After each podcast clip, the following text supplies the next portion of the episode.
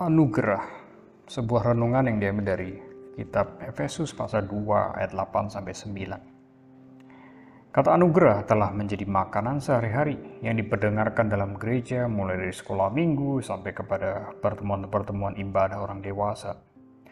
Apa yang kita pikirkan atau kita rasakan ketika mendengar kata anugerah? Bagaimana perasaan kita mendengar Yesus mati di atas kayu salib bagi dosa kita? Apakah ada rasa kagum, ucapan syukur, getaran, dan dorongan di dalam hati yang menggerakkan kita, ataukah biasa-biasa saja?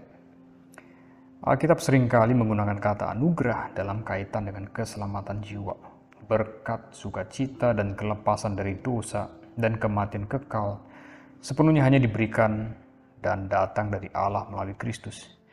Kita sama sekali tidak berbagian di dalamnya.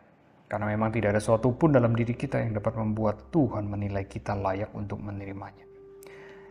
Jika bicara hak atau upah, maka hukuman dan kematian kekalah yang menjadi bagian yang layak kita terima atau hak kita. Paulus memberikan tiga benang merah, anugerah yang saling bertalian atau berkaitan satu dengan yang lainnya di dalam keselamatan yang Allah berikan untuk menunjukkan keindahan anugerah Allah dan makin mendorong kita untuk mempermuliakan dirinya. Pertama, satu pemilihan sejak kekekalan. Di Efesus pasal 1 ayat 4 hingga 6 dikatakan Paulus memulai dengan pujian kepada Allah yang merencanakan keselamatan manusia berdosa di dalam ketetapan kekalnya. Jauh sebelum manusia diciptakan, tujuannya untuk memuji kasih karunia yang mulia pengertian sebelum dunia dijadikan sendiri menunjukkan suatu anugerah. Yang kedua, di dalam Kristus. Kemudian Paulus melanjutkan kalau anugerah keselamatan kekal tersebut diberikan di dalam Kristus. Sejarah telah membuktikan kebenaran perkataan Tuhan dalam Alkitab melalui kematian Kristus menggantikan dosa umat pilihannya. Di sini Paulus juga mengulangi atau menekankan menurut kekayaan kasih karunia-Nya yang dilimpahkan kepada kita Pengertian yang bertolak belakang dengan Paulus yang dahulu juga seorang Farisi dan sangat percaya kepada kebenaran dirinya. Tujuannya untuk mempersatukan di dalam Kristus sebagai kepala segala sesuatu. Anugerah diberikan kepada kita dengan tujuan Kristus menjadi kepala kita dengan menjadikan kita ciptaan baru. Yang ketiga, keberdosaan kita. Kemudian Paulus membawa kita melihat pada keindahan anugerah ini dengan menunjukkan kejahatan, kejijikan, kejelekan natur kita yang berdosa. Natur berdosa adalah jati diri kita sebelum kita ada di dalam Kristus. Kita seorang yang mati, tercemar, dan terkutuk binasa kekal.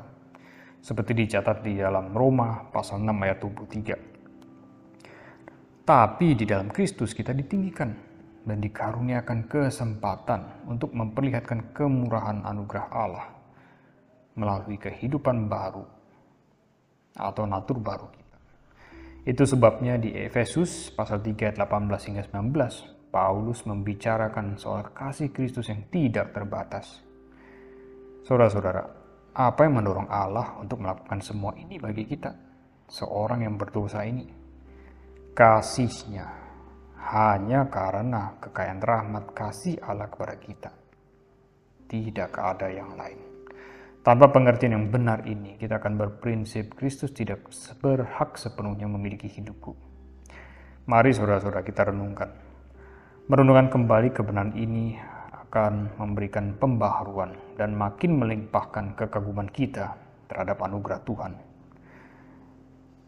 Apakah di dalam hati kita ada dorongan yang lebih kuat dorongan yang tidak hanya berhenti pada oh sekarang saya mengerti, tapi sampai menggerakkan kita untuk menjadikan Kristus kepala kita.